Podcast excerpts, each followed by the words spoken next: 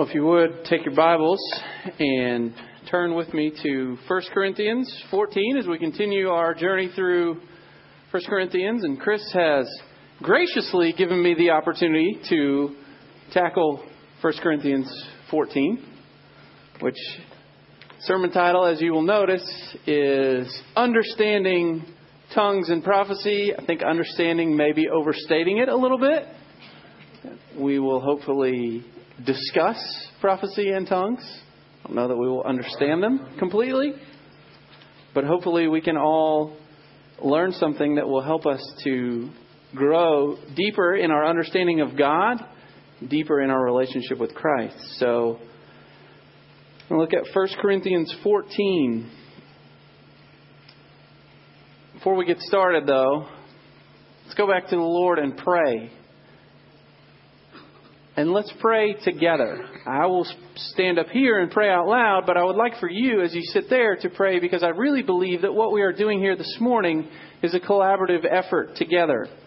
That if all that happens is I stand up here and I talk, then we have wasted our time.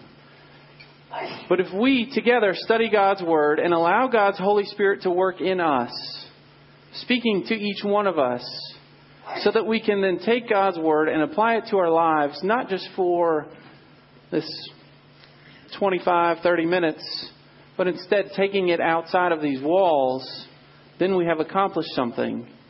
But we have accomplished something that God has worked in us. So let's pray this morning together that God will accomplish something in us, that His Holy Spirit will speak to us. Because I alone in myself am completely inadequate. Only God can speak to us. Only God can bring about change in our lives. So let's pray together.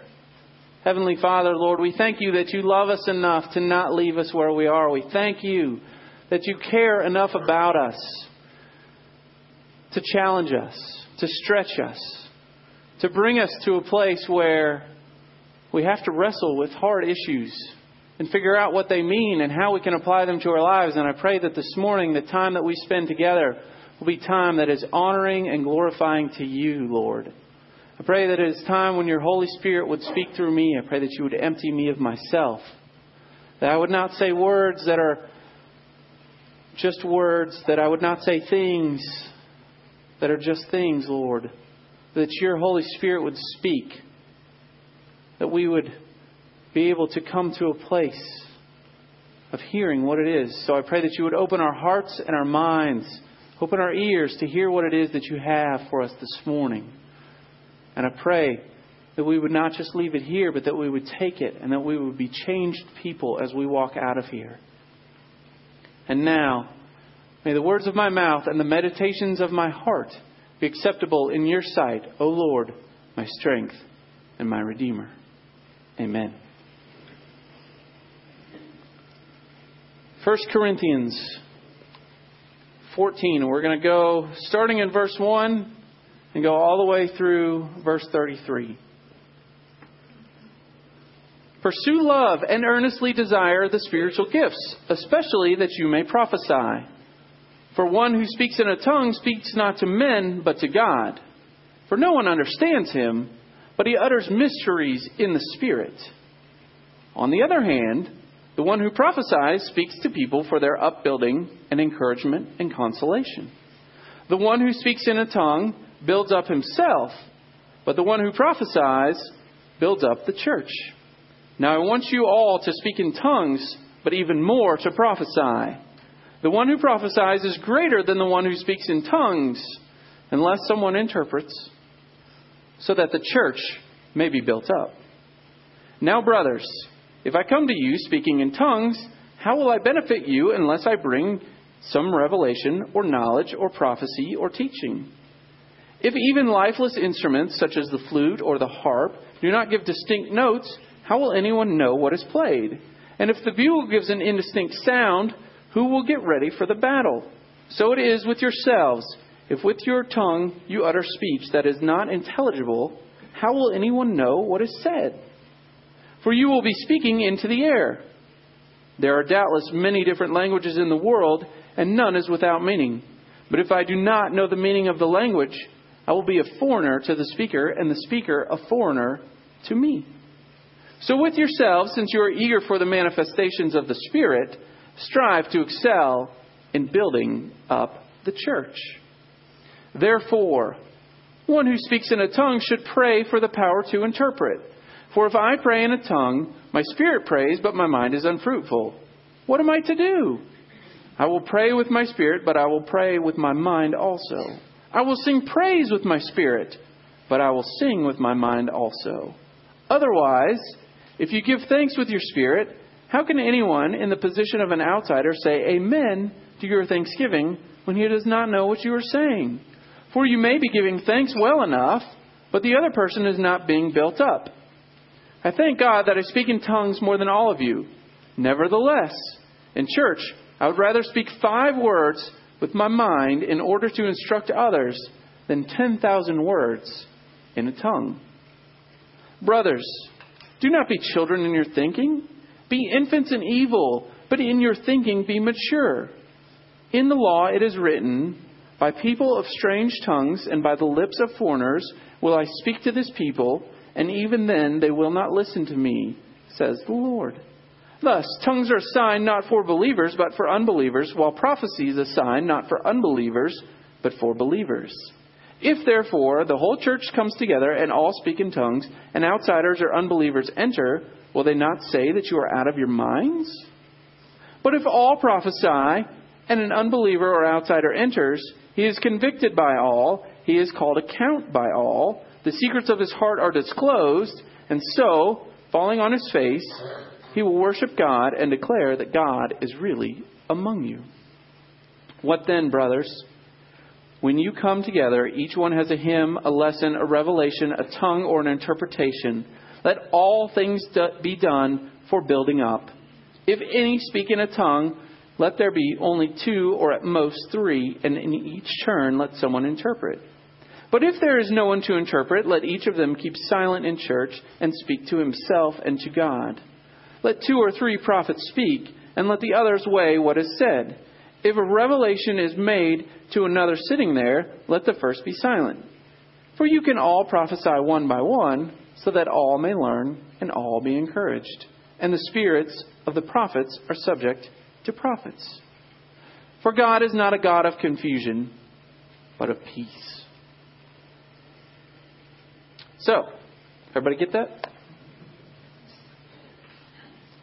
I think it's important for us, before we get started, to understand and to remember the context in which Paul is writing and to root ourselves where Paul has rooted himself and to remember where we are.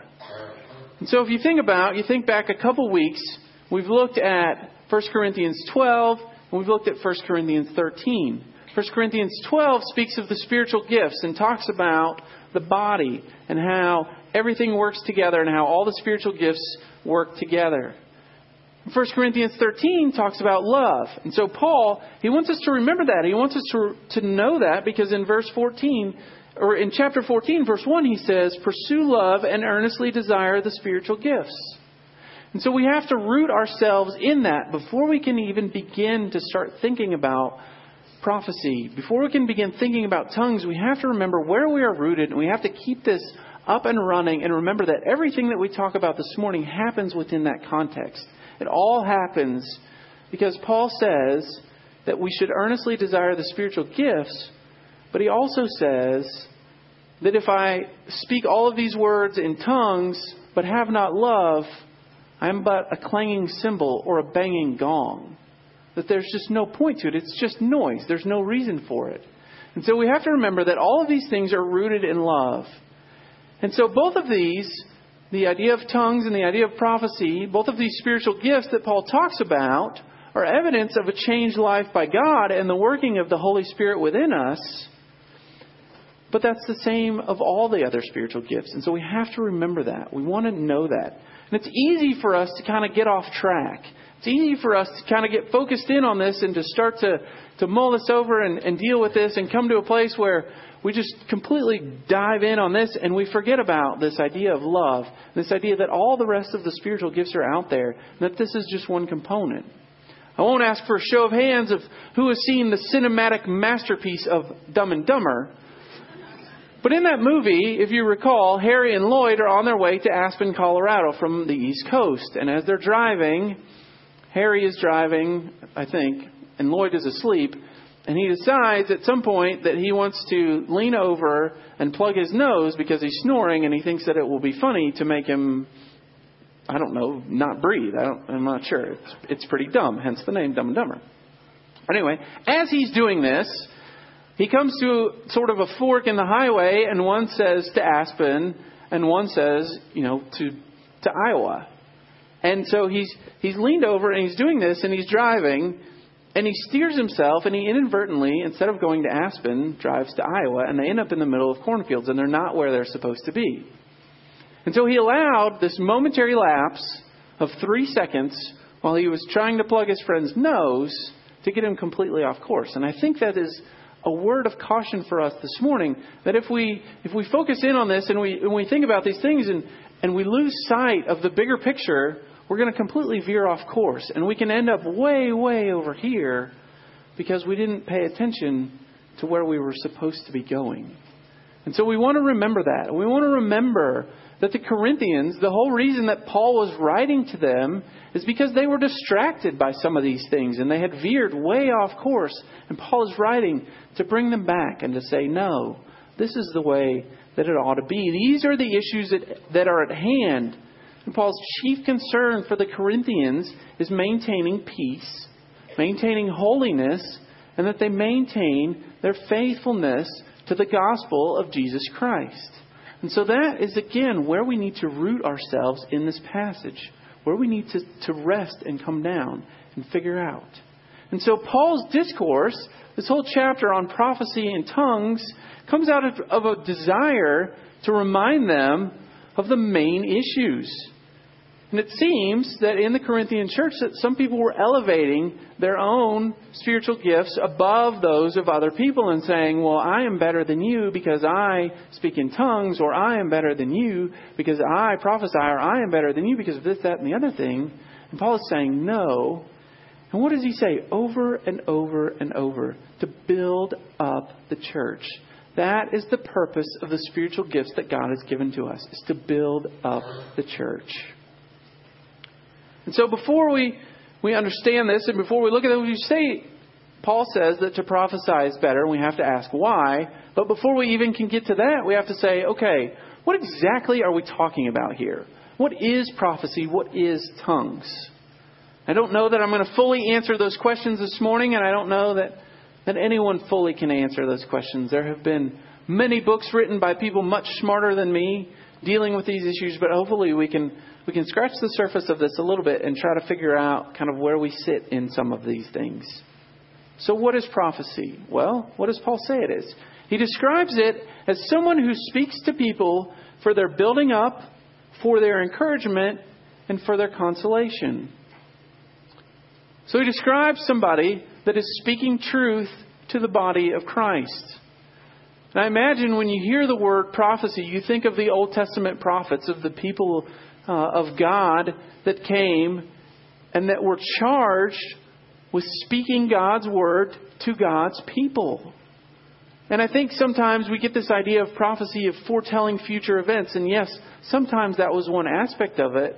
But more often than not, it was God's chosen messenger speaking God's word to God's people at a specific time and applying it to the lives of those people. So God's messenger taking God's word and applying it to the lives of God's people. When we break it down into that, we can see that that should be occurring all over the body of Christ in various contexts, various different ways. Obviously, in times of Sunday school and in times of the sermon, we have God's Word, and hopefully, whoever is teaching, whoever is preaching, is is using God's Word to explain it, to apply it to our lives. But it doesn't end there. We have small group Bible studies, we have life groups, we have different interactions, different times where we spend time with people. And it can occur in so many different levels, in so many different places, because God has given us His Word. And through the Holy Spirit, They are called spiritual gifts, after all. Through the Holy Spirit, we all have access to God's revelation. We have it through the Bible written down for us, so that now we are all able to take God's Word and to apply it first to our own lives and to say, what does this mean for me today? How do I need to adjust my life to more look like this? And then we can use it for each other so that we can do what? What does Paul say? For the building up, for the encouragement, for the consolation. We take it and we apply it to the lives around us so that people can grow in their spiritual walk with God, so that people can be encouraged when they're going through times of hardship, when they're dealing with different things, when they're being when they're struggling with different things and they're down, we can take God's word and we can be the prophet to speak God's word into their life. And for consolation, when there's time of loss, when there's time of struggle, when people are really, really dealing with something, we can take those words and we can use it to console one another in different contexts. So, prophecy is simply taking God's word and applying it to the lives of those around us. So, what are tongues? Well, that's a little trickier to nail down. I think that when we think about the idea of tongues, probably most of us think about back to the book of Acts when the Holy Spirit comes at Pentecost, and you have tongues of fire that come down, and the, all the people that are there begin speaking in different languages so that the word of God may go forth to all the different people that are there. And in Acts, it seems to be something that is a known earthly language. There were people from all different countries all around the world that were in Jerusalem at the time, and these people seemed to be speaking in, in a language that they all understood, but it wasn't a language that they had studied. It was a language that God had supernaturally gifted them to share the gospel with. And here, Paul seems to be talking about something else when he seems to be saying something about a personal means of, of communicating with God but yet one that requires some sort of an interpretation. And so we begin sort of mulling these ideas over and going through them and thinking, okay, what does this mean and how does this work and all of this. And I think we can just distill this down into a simpler definition that says a supernatural manifestation of the Holy Spirit whereby the believer speaks forth a language that they've never learned and that they do not understand. So it's, it's the Holy Spirit coming upon somebody that they speak a language that they haven't learned and that they don't understand. And so that's why it requires some, source, some sort of an interpretation. But in the Corinthian church, and the reason why Paul feels the need to spend this whole chapter discussing this and to describe the proper use of it is because they were using it to say that they were better than one another and they were using it for their own gain. And so many spiritual gifts, when we come to this place, we, we are selfish, fallen, sinful, broken people. And even things that God has given us to build up the body, we can then turn around and manipulate and use for ourselves and say, well, I have this gift, so I am better than you. Or I have that gift, so you're not as good as me. And that is not the purpose. The purpose is to continue to build up. And Paul also has a concern for visitors, for people that may come and join in and come to the church to hear the gospel, and all of a sudden they come into this, this strange ritual where there's this sort of language that they don't understand and this thing that's going on. And if you walked into a place and they weren't speaking your language, you're probably not going to stick around very long because if, if nobody's there to interpret for you, I mean, it's just noise. There's no point in being there. And that's Paul's concern too. That's why he puts the emphasis on interpretation. That is unhelpful to the Corinthians because the believers didn't really understand it, and because it was driving the unbelievers away. And so Paul has an emphasis on order and on interpretation because, as he says over and over and over, the emphasis is on building up of the body. And so, again, we have to ask the question why? Why is it that Paul places such an emphasis on prophecy? Well, I think that we can see that when we prophesy, when we speak God's word into the lives of the people around us, is useful for the building up. And we see that, and that is why Paul wants us to see that, to know that, and to engage in that. And so I think we can understand that tongues call attention to the supernatural ability to God and will draw people to Christ. But as far as within the church, prophecy is a call to repentance, a call to faith, a call for us to align ourselves with God's Word, to apply it to our lives, and to study God's Word. And prophecy teaches, corrects, edifies, and encourage, encourages. Therefore, it is the more desired gift.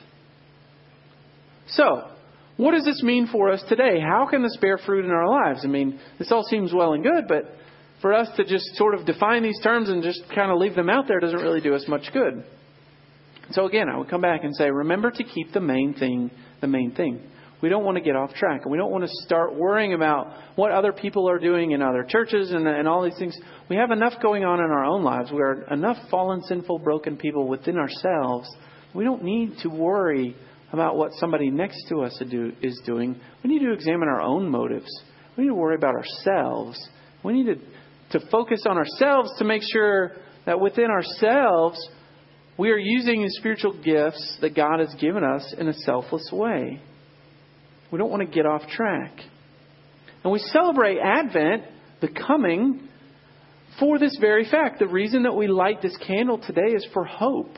And this hope that we have in Christ, that Christ has come, He's died on the cross, He's risen from the dead, He's paid the penalty for our sins, so that now we can have a relationship with God where God gives us the Holy Spirit so that we can even have these spiritual gifts. And so it should draw us back to remember what it is that God has done for us so that we can be thankful and to think if it's not for Advent, if it's not for Jesus coming, then we don't even have spiritual gifts and we're not even having this conversation. And so it should always point us back to this, to this idea of love, the purest form of love that Jesus would come and die on the cross for us.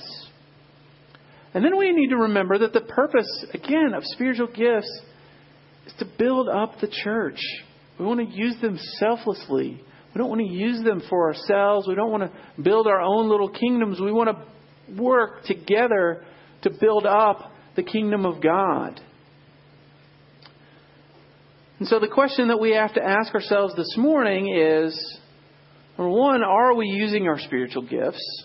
And number two, are we using them to build up the body? If we're not using our spiritual gifts, the idea is that each one of us that is a believer that has come together in this local body of Christ has some energy that is to contribute to the body. So if you are sitting here today and you are not using your spiritual gifts to build up the body, you are stored energy. And when we store energy in our bodies, what do we call that? We call that fat. I don't know about you, but I don't really want to be a part of the fatty part of the body of Christ. I want to be a part of the body of Christ that is being used. And so we want to be used by God. We want to be using that energy. We want to be engaged, exercising our spiritual gifts, using them. And we need to remember this underlying principle of doing everything in love. Because if we're not doing things in love, then it's all just noise. It's just things that are happening. It's just Paul uses the, the illustration of, of instruments. If I were to pick up one of these instruments here and to try to play them, it would be noise. It would sound horrible. But when the musicians come back up and they begin to play, they know how to play. They are skilled. They have talent and ability. And it creates a melody and it makes sense and we're able to use it. And that's the picture that Paul is painting of us. And so we need to ask ourselves as we do things are we rooting them in love? Are we doing things out of a selfless heart? Are we doing things for the love of the people around us? Not because we are good people, but because Christ has first loved us. We do that out of a response to what He has done. And so then we think about this idea of tongues and this idea of, of prophecy. We think, okay, well, how does this work? Well, it seems to me that tongues is some sort of a supernatural communication. We actually have access to some sort of a supernatural communication ourselves today. And it's called prayer. That God has given to us a method with which to converse with Him. So, are we taking advantage of that? Are we using that? Are we spending time daily in prayer, communing with our Heavenly Father, listening to what it is that He has to say to us, and presenting our requests before Him? Not because He doesn't know what we need, but because we need to spend time with Him. And then with prophecy. God has given us His Word. We don't need someone to come in and add something to it. God has given us the full and complete Bible. But if we don't know it, if we don't spend time reading it, how are we ever going to be able to use it to build up, to edify the body of Christ? So we need to be spending time in prayer, using this supernatural communication that God has given to us, and we need to be spending time reading the Bible so that we know what it is that we can use when the time comes that we need to build up the body, that we need to encourage, to edify, to console one another. If we don't spend time using these things daily, we're not using the full power of the Holy Spirit that He's given to us. And so we need to remember that God has given us tongues and prophecy and all the rest of the spiritual gifts that He's given us for one reason. And that reason is for the edification of our relationship with Him, both personally and together as the body of Christ. Let's pray. Heavenly Father, we thank you so much that you have given to us these gifts. Not for ourselves, not that we can boast, not so that we can look good, but instead that we can work to build up the body of Christ. And so I pray that you would help us as we leave here this morning to think about these things and to remember that we need to do all of these things rooted and established in the love that we have for you because you have first loved us. We pray all these things. In Jesus' name, amen.